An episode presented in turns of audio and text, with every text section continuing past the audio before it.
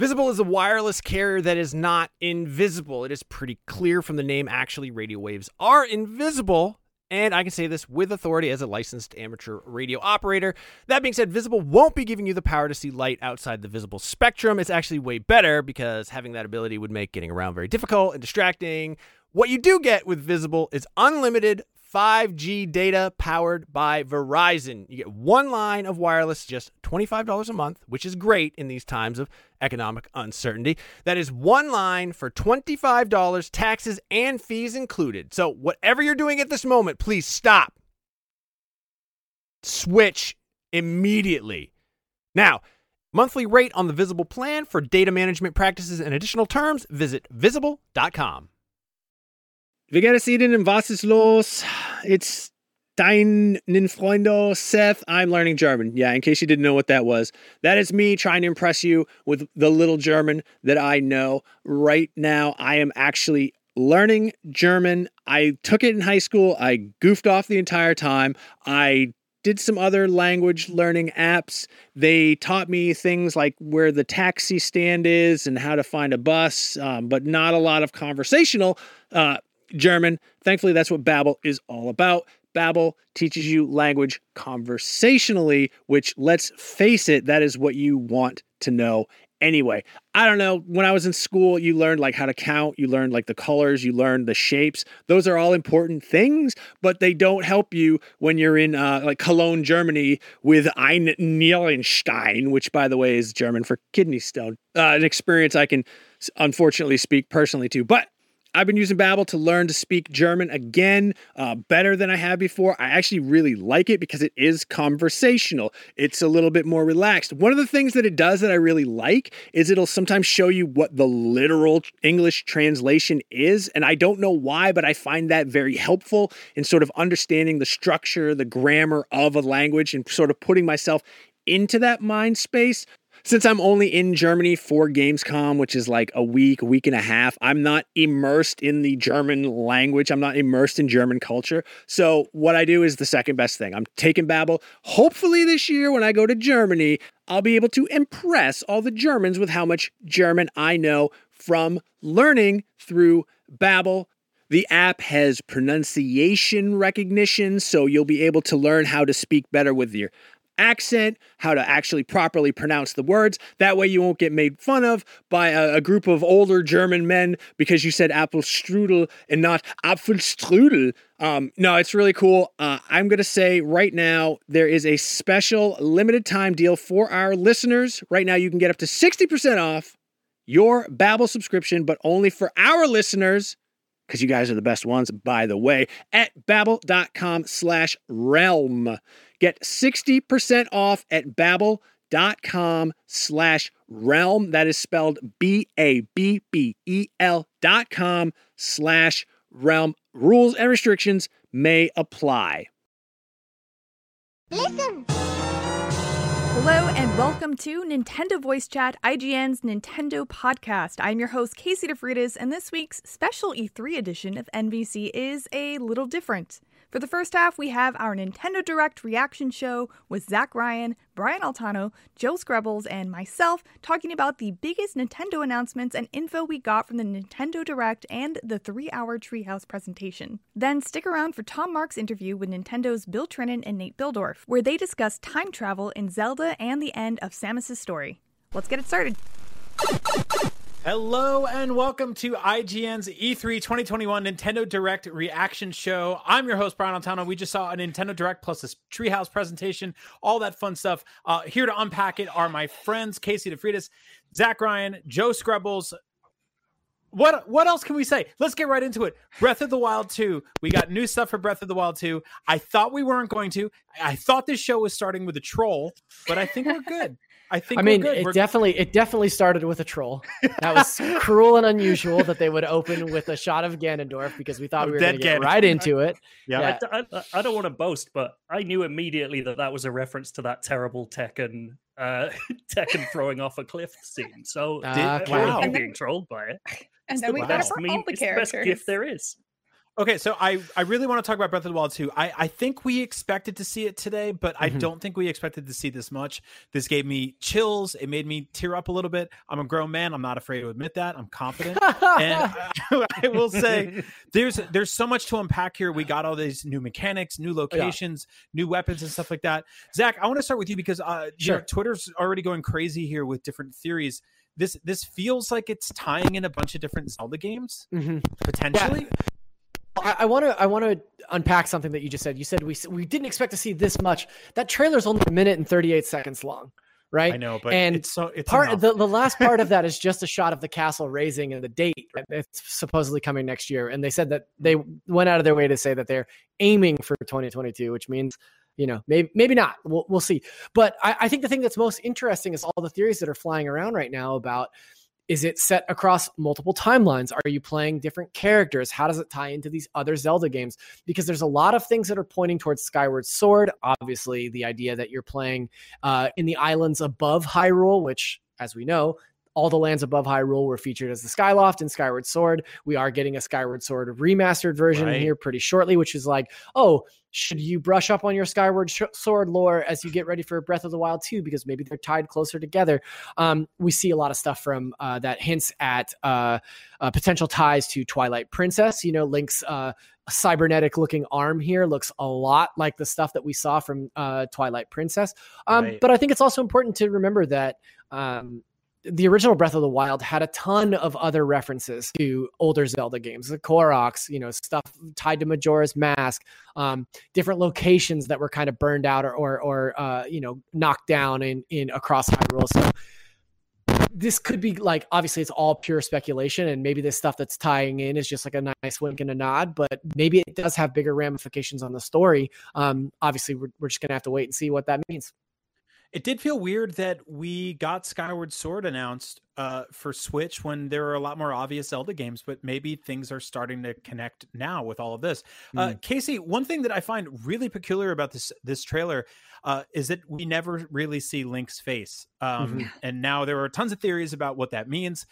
Could we be looking at like a multiple link scenario? Uh, we've seen many links in the past before with Four Swords Adventures. That's always a more sort of campy approach. Uh, and obviously, we saw Zelda in the original teaser for this game. What's going on with the playable character in this game? Yeah, I noticed that too. That you never see Link's face in any of the gameplay in this, which really weirded me out. But it looks like they're very distinctively two different characters. There's one Link, we assume, in the sky, and another Link on the ground. Uh, not only is their hairstyle different, but it looks like the one with the long hair that is up in the sky primarily is the one with the weird arm. However, we do see the one on the ground have some attachments on the left arm, but the left arm doesn't seem deformed in any way, but he does use a flamethrower attachment, which is pretty cool.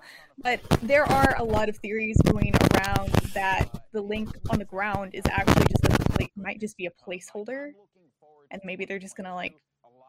Just kidding. It's it's been Zelda the whole time. I don't know if that's actually gonna happen or not, but it looks like they're very distinctively two links. And as Zach was saying, are these two links across two different time periods? And I think one of the things that hints to that is that the link in the sky they their shoes look pretty primitive compared to the boots and equipment that the link that we know from breath of the wild i have so many questions there is so much treehouse and i rewatched this trailer like 12 times because i was so Mhm. interested in everything that Joe- goes on Joe, what was what was something that really stuck out for you in this trailer? Did you were you you, you were flipping out watching this like the rest of us, right? Oh yeah, absolutely. Like this is this is all I could have hoped for. Like you say, it's a minute and a half just full of things to speculate on. And th- so what arm is the thing that got me, but specifically the fact that it seems to presage the idea that this isn't just a sequel to Breath of the Wild that's going to use the same mechanics in a new place, in a new setting with a new story. Like we see new abilities in there, we see new weapons. You know, you're obviously expecting a certain amount of that stuff, but I think it's easy to forget now that it's what four years later, and a lot of people think it's the best game ever made.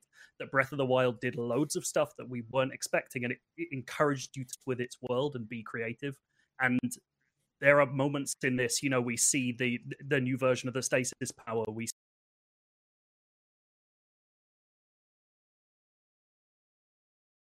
see we've got uh new ways to mess with stuff. That's what's really exciting to me in this. Yeah, I'm I'm wondering and let's just check the pulse on this one. Do, do you all think that breakable weapons will return?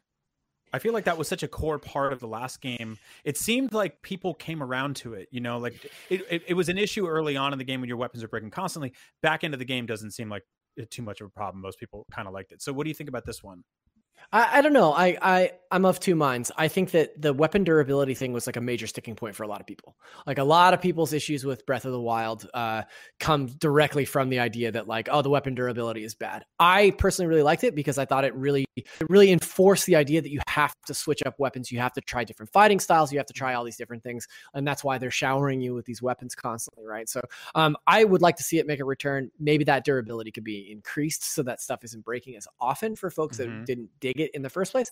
But yeah, I mean, I I I think that's a core tenet to what Breath of the Wild is as a new you know entry in the the Zelda series. So I'd like to see it stick around. Yeah, I, I actually wonder if some of the arm mechanic stuff could maybe potentially be a standby weapon that you do have in case of emergency mm. when all your weapons break. That's a good way of sort of meeting fans in the middle of going, hey, we kept the weapon breakability stuff, but also, you know, if everything goes south, you have this unshatterable firearm Mega Man style, and you can do cool stuff with it. I like um, that.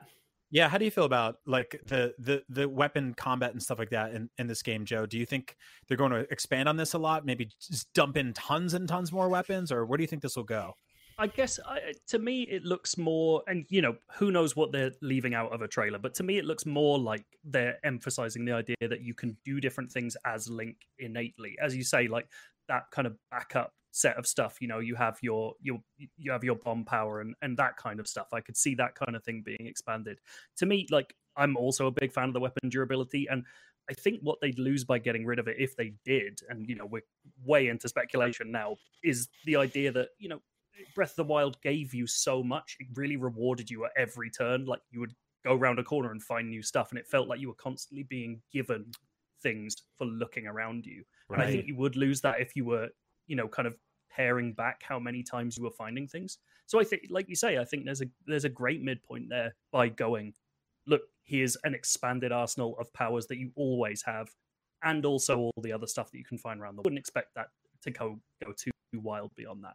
Casey, very quickly, um, we still haven't seen dungeons, and that's something that a lot of us are asking for. We did see the castle lift up in the air, which seems to me like the kind of awesome cutscene you would see before going into a dungeon in a Zelda game. But uh, most of this still uh, is kind of still above ground. Do you think we'll get dungeons in this game? Is there anything here leading you to think that we will? I think even more so than the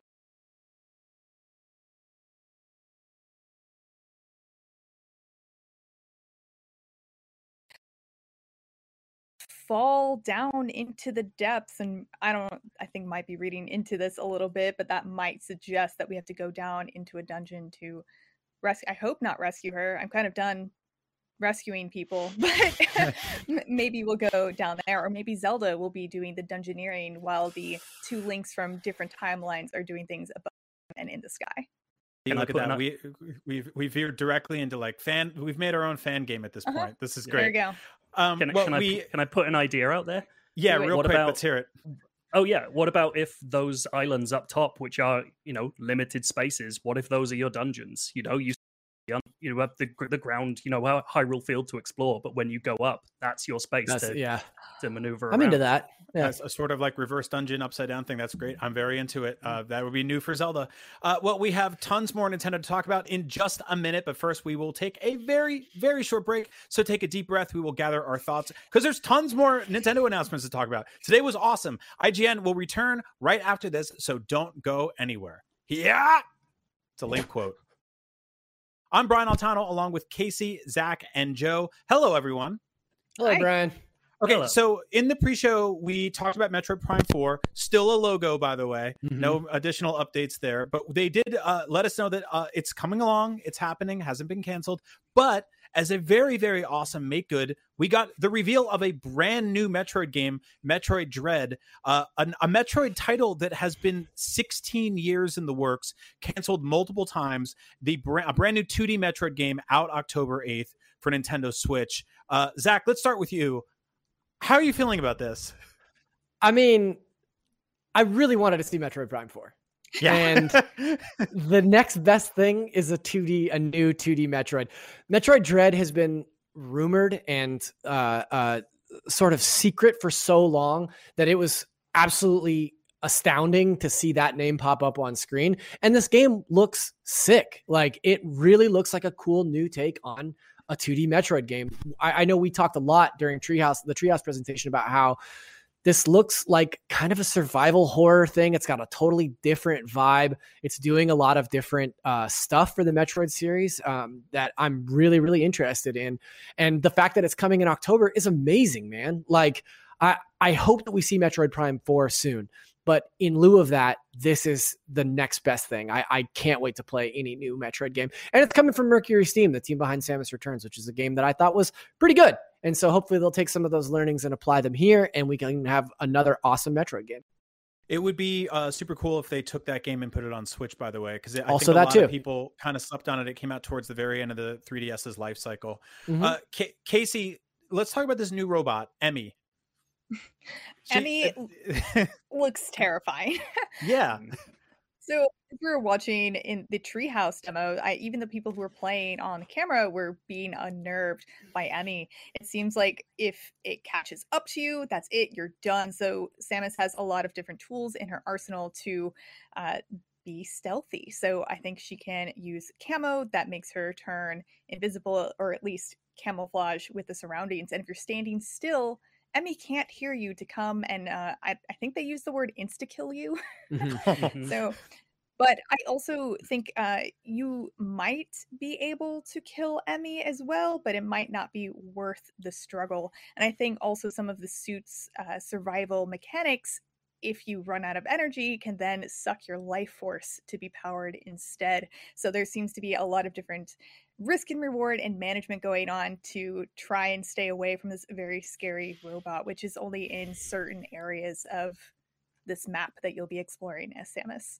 Mhm. Yeah, one of the things that we were talking about earlier is some of the, and Zach just touched on it too. Some of the creature design um, is, is sort of very horror adjacent, or, or at least a lot deeper into the sort of horror aesthetic than you usually see from Metroid. Metroid obviously gets into you know some horror stuff. There are some you know ghastly, horrible, pussing, gigantic alien creatures. There's brains that land on your head and you take all of what, whatever's inside you out of you. It's just horrible. Like they're just monsters and they're disgusting. But in this game, like they're they're going with some like very kind of like distinctly kind of like ugly 80s 90 uh, horror creatures that I, i'm really really into it um joe this is the 35th anniversary of the metroid franchise uh, this is already more than I expected. I will say that my expectations for Samus's birthday party were extremely low. Uh, do you think we're going to get more than this? Do you think there will be even even more to celebrate here from Samus?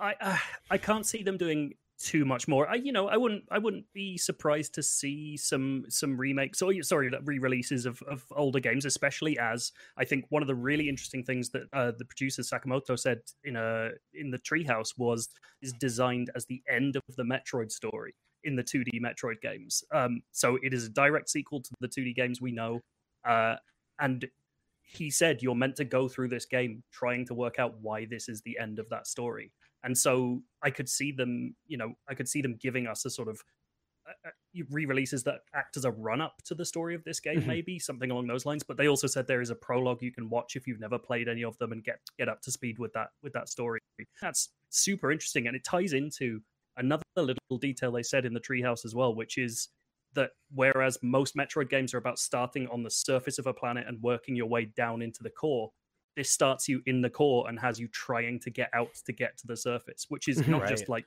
a really good horror story, it, like The Descent or something. This is. It also feels like, is this the end of her career? You know, is this Samus's bounty hunting career? Is she trying to get out and retire, like fly Right. off and just not come back to these horrible planets full of brain children? Like, have to know where, where they're going with that stuff.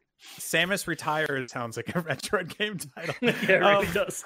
You know, I really like the idea of a prologue. What if, if only there was another way to catch up Metroid fans on the classic Metroid games on Switch. God, it, like sort of collection or ports, literally anything. I mean, like there are so many. This is a you know a sequel to Fusion. Uh, Metroid uh, Prime Zero Mission is an awesome, awesome remake of the original. Of the first uh, one. Of the Mhm. first one, yeah. Samus Returns is a remake of the the Game Boy one. These would be great games to put on Switch. Uh, I, I I just really really hope we get to see those things. Um, Zach, 15 years in the making for this game. It's got some stealth elements this time around too, but I'm also seeing like lots. It, seems like some new moves. How do you feel about the sort of like fusion between, no pun intended, uh, Ha. kind of classic run and gun Metroid style, and some of the more sort of uh, overt, like kind of almost like Ninja Ninja Gaiden esque uh, combo kills that we're seeing in this game? Yeah, I really-. I really love how fluid the the like the the idea that you have a, a tracking shot the tracking shot from samus returns but now you can do that while you're in motion. You can slide um there's you know uh the uh i forget what the the uh, counter attack is is back from samus returns. There's a lot of cool things. Honestly like watching it it's it it looks like the kind of game to me that that you're going to want to watch speed runs of you're going to want to watch like pro Right. players playing it on twitch because like when folks are really in the groove i bet this game looks fantastic in motion like the all the kinds of stuff that you can pull off and um uh and I'm hearing that my mic is really terrible, so I'm sorry about that. I don't know what's happening there, but um, it's okay. Zach is getting a, a transmission from uh, the mothership. And That's right. Being beamed up to Zebes so he can fight some wretched creatures. Casey, quick question for you: Did you pre-order the amiibo? I I did not. I was unable to pre-order the amiibo. I was able to pre-order that uh, Zelda game and watch though. That's good. Me But too. the, Me too. Yeah, the amiibo and the special edition of Metroid Dread are is sold out. Sorry.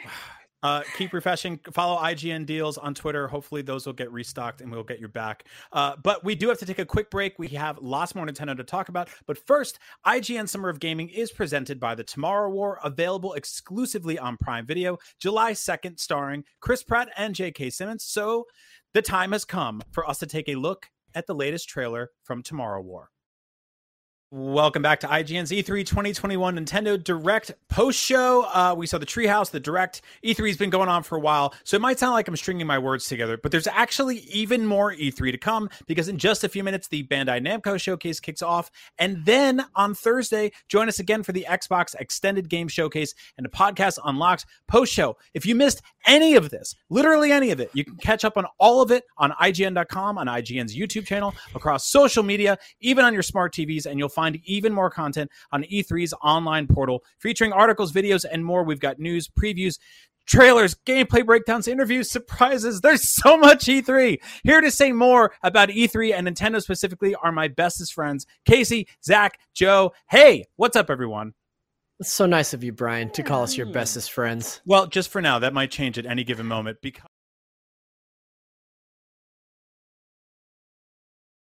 And it's called WarioWare Get It Together, and it has co-op. I'm so happy this game is returning. Uh, let's Casey, let's start with you. WarioWare. Man, How do you how I'm do you so feel excited. about it?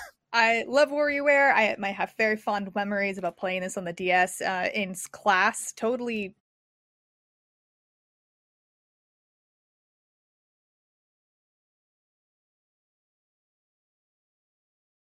shouldn't be this excited about it. But 9 Volt is the character whose mini games or micro games, as we say, are all based off classic Nintendo games. And I saw in the back as they're scrolling through Claude from.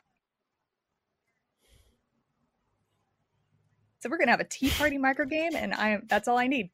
This year, I decided I actually wanted to like follow hockey a little bit more than just the most casual of casuals. So I subscribed to a service that streams all of the NHL to your television. Uh, the Boston Bruins home opener, I went to watch it, and boom, blackout restrictions apply, which I thought was kind of ridiculous because I'm still 200 miles away from Boston, but whatever. Had I had NordVPN, that wouldn't have been a problem. I would have just gone in, changed my settings to another geographic area, and boom, I could have been watching all the Boston Bruins home games like it was nothing at all. So now I have NordVPN and I can watch the home games of my local teams streaming without being frustrated. It's the same thing with like Netflix. It has all these complicated licensing rules, which from one country to another don't really make sense. So something you could watch on South Korean Netflix, you won't be able to watch on the United States Netflix unless NordVPN, boom, switch to South Korea, and you're watching whatever Korean drama that you want.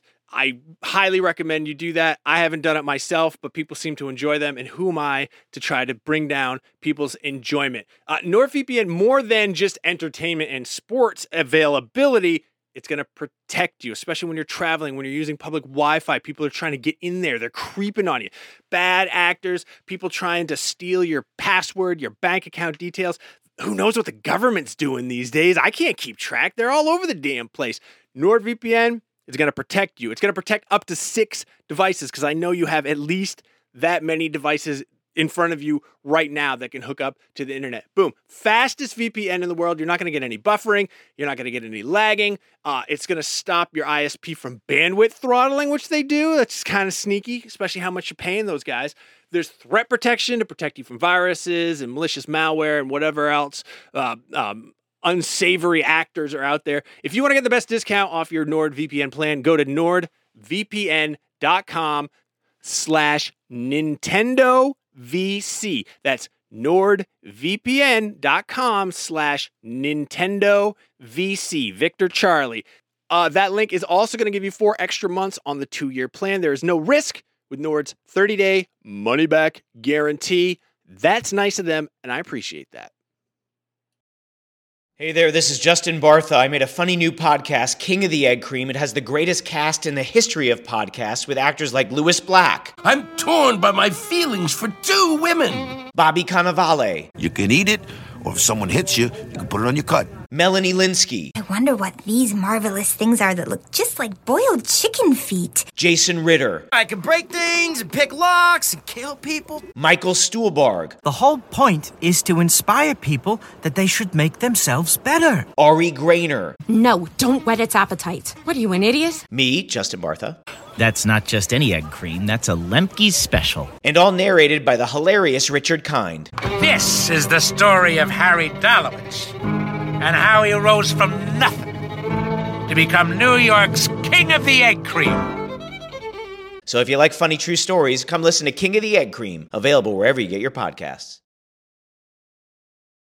I'm yeah, I sold. noticed. I'm I noticed that they uh they did a, a micro game based on like with the brand new Animal Crossing graphics. Yeah. they're, you know. Mhm. So uh, I, I guess maybe nine volts inclusion is less about classic games. For, yeah, uh, we can't just okay. th- There's a mini game where you can tweeze uh, chest hair off of a, a, a man statue, which is just amazing.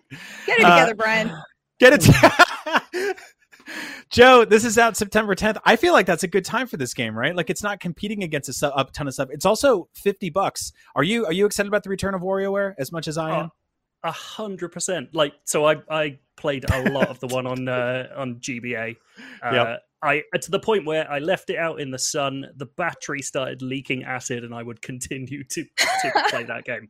Um, like, yeah, it's just it's just one of my favorite Nintendo series, and I thought it was a really good marker of this show in particular. Like, they seem to be showing some love to series that we haven't seen for a long time, like Mm, WarioWare. mhm. We're going to get onto Advance Wars, like some of these kind of classic, for want of a better term, B tier franchises from Nintendo are getting another push, and I'm so excited to see this, and not like a Game and Wario Wii U take on this, like a real new micro game WarioWare game. I I couldn't be happier that this is coming. Zach, you and I did a small show together called Link Together. We played uh, Breath of the Wild co-op style. This game has dedicated co-op. Uh, should we do it? Should we play it together? I, I'm gonna say no because I val- I value our friendship, and I, I think like the idea of trying to play these middle game these mini games, micro games uh, across one controller, le- let alone like the co-op of it is would be so infuriating. Um, but fun. Like I love WarioWare so much. I'm so glad that there's a new one uh, for Switch. I think a lot of us have been asking for WarioWare to come back uh, or at least make its way to the Switch for a long time. Uh, so it's awesome that it's finally here and it's coming so soon. September is, you know, only a couple months away at this point. And I completely agree with Joe. This whole showcase was really amazing for showing off some of the franchises that are maybe like lesser known or lesser Right. beloved. Um, and uh, you know, I see a lot of people tweeting about how like, hey, this presentation, uh, cliche as it is, it really did have a little bit of some something for everyone. You know, like there is if you love the a Nintendo franchise, there's something here for you. And like this one specifically spoke to me because I freaking love WarioWare, man. I wanted to talk about another franchise we saw return today. Advance Wars is coming back. Mhm. Uh, Reboot Camp is out December 3rd. It's a remake of the first two games. We just found out that that's being done by Way Forward, who are immensely talented and been doing awesome stuff uh, with and for Nintendo for a very long time now. Um, Advance Wars Reboot Camp is basically the first two GBA games with a brand new art style. Um, how are we feeling about this one? Zach, I'll start with you. so freaking pumped. I love Advanced Wars. Advanced Wars, if you know, longtime NVC listeners and fans will know that that Advanced Wars and Fire, uh, uh, I'm sorry, Advanced Wars and F Zero are the two franchises that Peer and I are constantly going back and forth about. Like, where's Advanced Wars? Where's F Zero? Has Nintendo completely forgotten about these? So it's so awesome to see these, even just remakes, reimaginings of the original ones, because it at least gives us an, a, an idea that like Nintendo still has these around. Like they still are thinking about these franchises. And honestly, these first two games are phenomenal. And this is a great opportunity to reintroduce this franchise to a whole new generation of gamers, a whole new generation of potential fans. I think the the big thing here is this art style. Uh, You Mhm. know, like I'm seeing a lot of chatter about you know the pixel art was perfect, uh, that people not particularly loving the way that this looks.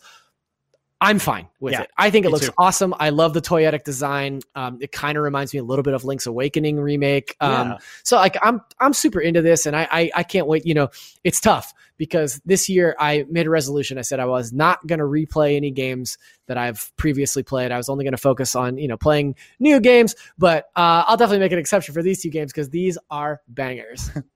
Uh, one one last thing I wanted to talk about was uh, Tekken and Smash Brothers together at last. Uh, Kazuya has been added to the roster. He killed Kirby. Uh, Ganon was was murdered. There was a lot going on there. Uh, the one of the two Smash Brothers drops uh, we're going to get for characters. Um, we're at the very tail end of that that very long long game development cycle. Smash Brothers is almost done. Uh, Casey, real quick, are you excited for this one?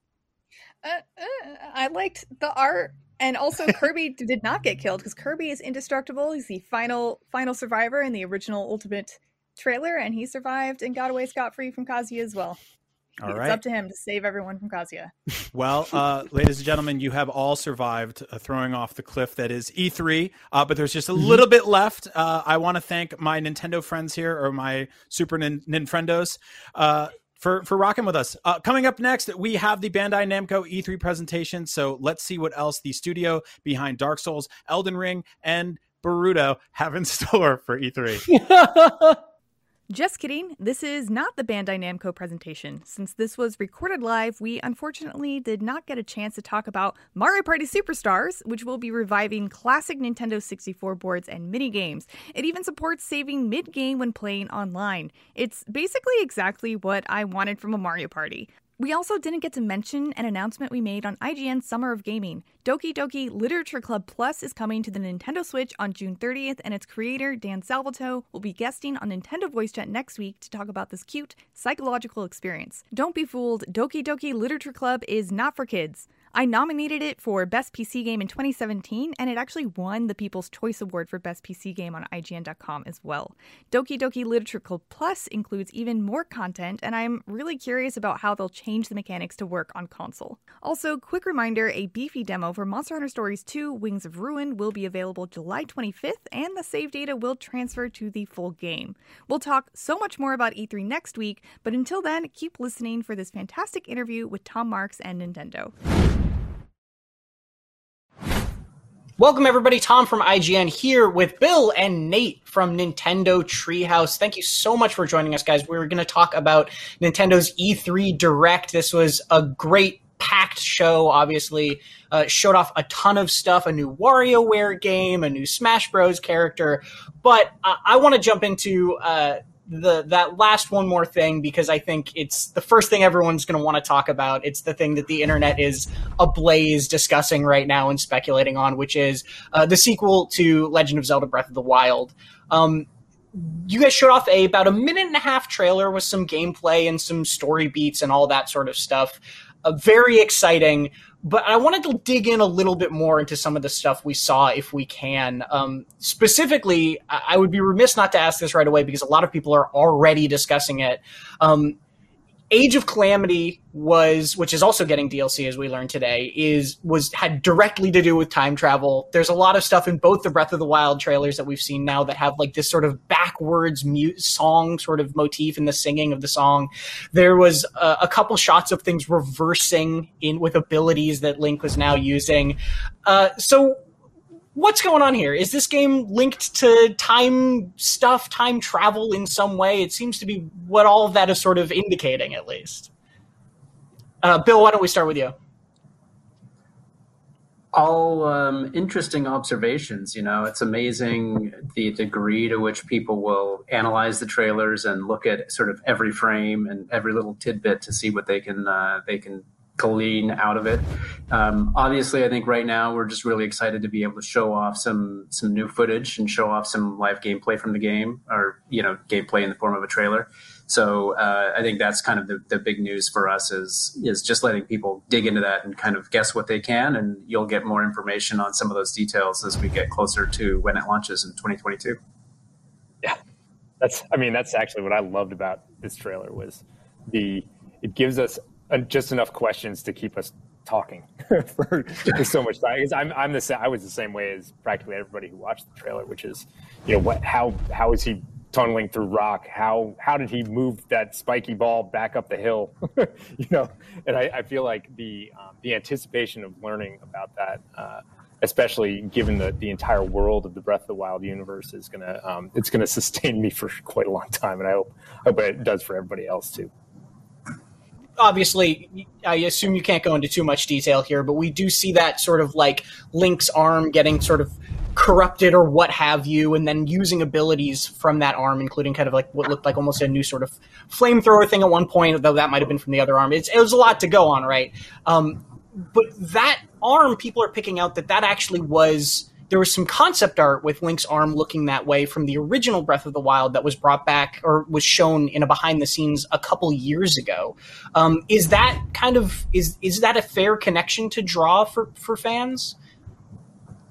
Uh, Nate, why don't we go with you? Uh, I mean, I, I think you can draw a lot of connections, and whether or not they turn out to be true is pretty much anybody's guess. Um, I agree with you. I think that uh, you know I, I, remember seeing that that concept art um, when Mr. Fujibayashi uh, showed it off, and I I think that um, I imagine he's kicking around a ton of different ideas, um, some some drawn from past inspirations, some new ones.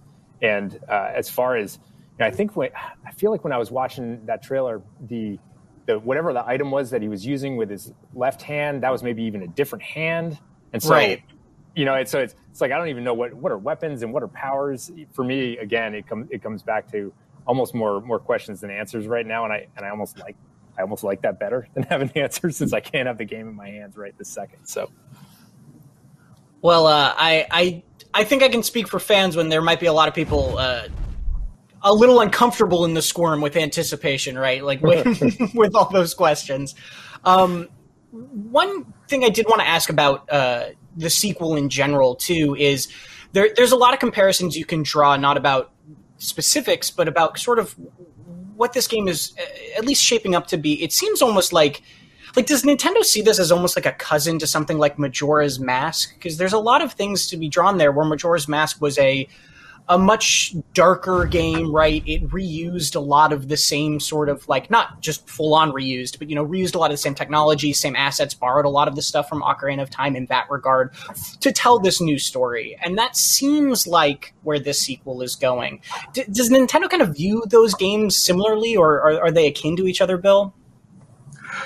I mean, I, I, would say it's an easy comparison or conclusion to jump to at this point in time, just given you know what's been shown so far and given the nature of it being a direct sequel. It's not often that there is a direct sequel to uh, a Zelda game, um, and and so I understand people making that conclusion, but um, at the same time, you know, and I, don't want to I don't want to kind of delve too much into it, but this is its own game um, and I think that the way that it builds on Breath of the Wild, which already was such an expansive game with so many layers of of Link's abilities and layers to the gameplay, um, I think this is going to layer quite a bit more into that, and I think that by the time you're you finish playing it, I think everybody's probably going to come to the conclusion that this is really sort of its its its own thing. Um, and I think as as we start to show a bit more of the game over the kind of the coming months to to you know the next year or so, um, I think it'll probably start to be a bit more apparent where this game kind of stands on its own and, and what makes it so unique.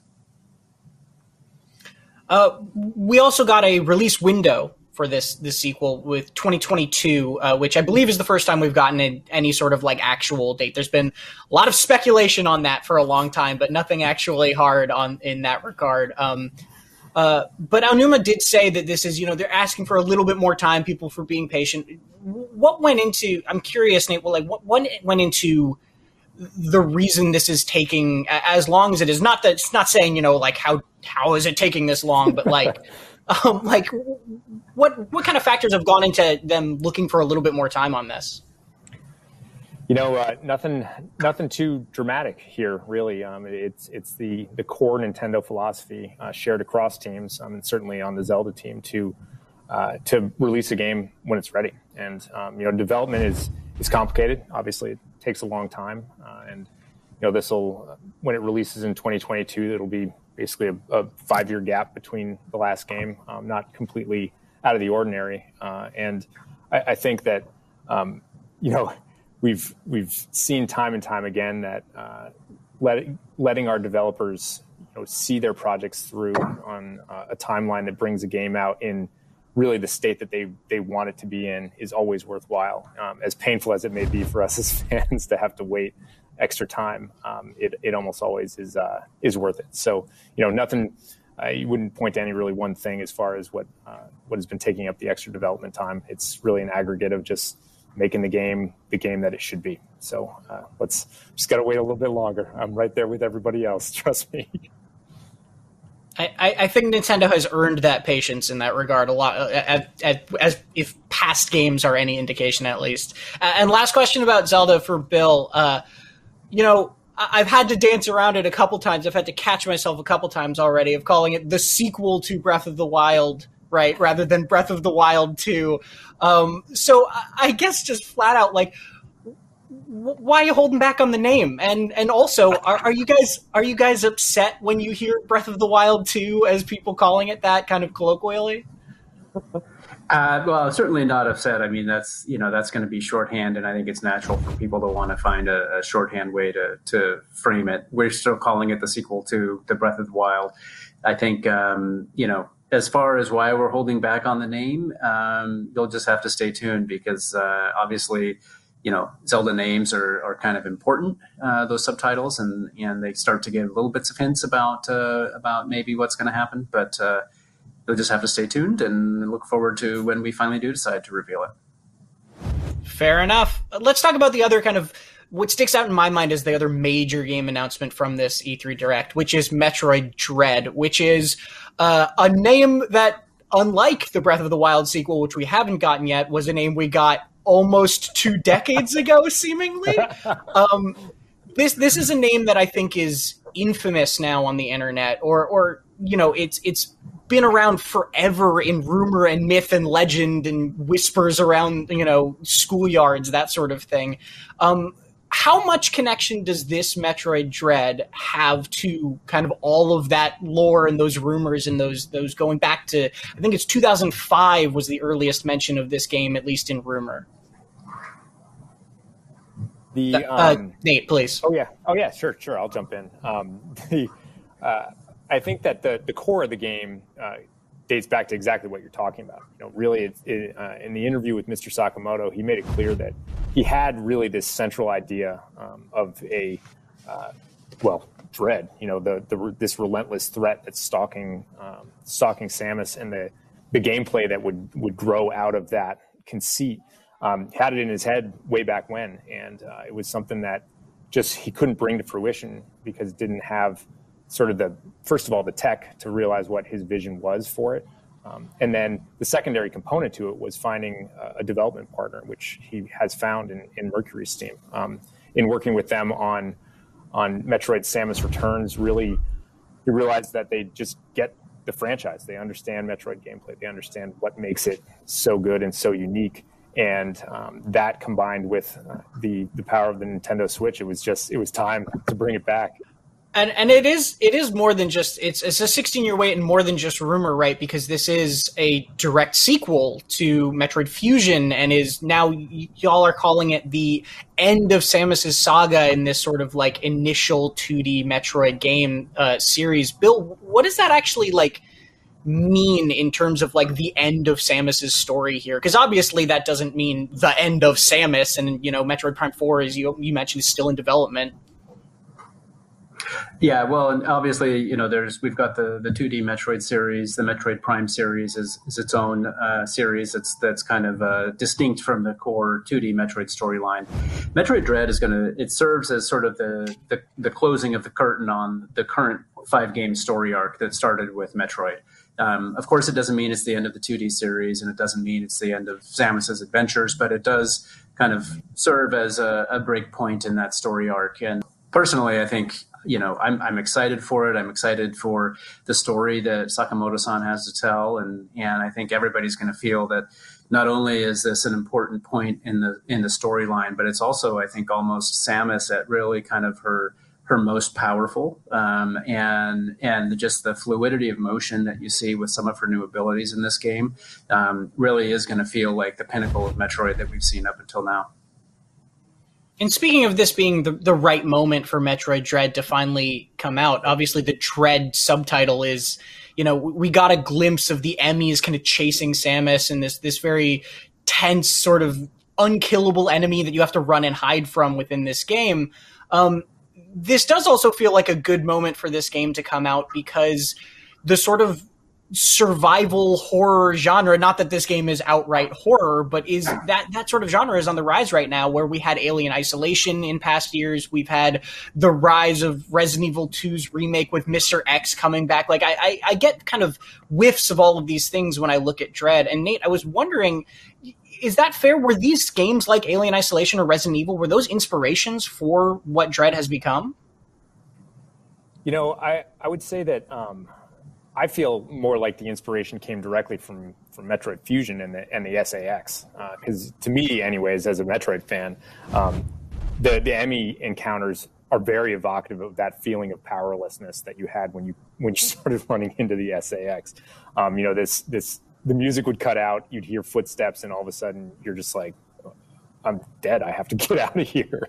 Uh, so you know that, and I, that obviously is a, you know, a game from from quite a long time ago. So uh, I'm with you though in, in the sense that the uh, not necessarily survival horror, but the idea of um, survival in general, uh, the, of, of being powerless for a certain period of time and then coming back with power is something that is uh, very exciting from a gameplay perspective. It certainly is peaks and valleys. I can tell you from experience that playing this game uh, and running through, you know, just the, the depths of this of Planet ZDR uh, you know, you're trying to survive, of course, and you're fighting all kinds of, of life forms.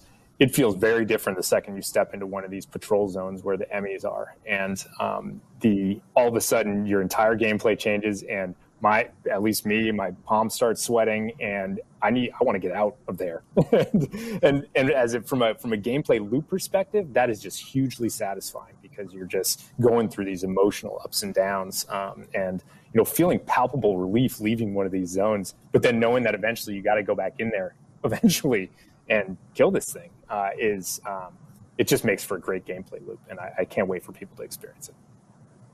Yeah, it's very yeah, cool to see. In fact, when you, yeah, when yeah. when once you've played the game and you watch someone else play, uh, all of those emotions come right back to you when you're just sitting there watching. I've, I've sat down and watched Nate play, and it's like I can feel my own heart throbbing at moments where um, the Emmy is closing in on him. And I'm just like this. It's like my heart rate's going up already thinking about it. yeah, it's awesome. Yeah, and, and, it's a good point too that this is kind of I feel like this always has been sort of in the DNA of Metroid to some extent, and it's cool to see that now modernized and new and fresh with Mercury Steam at the at the wheel.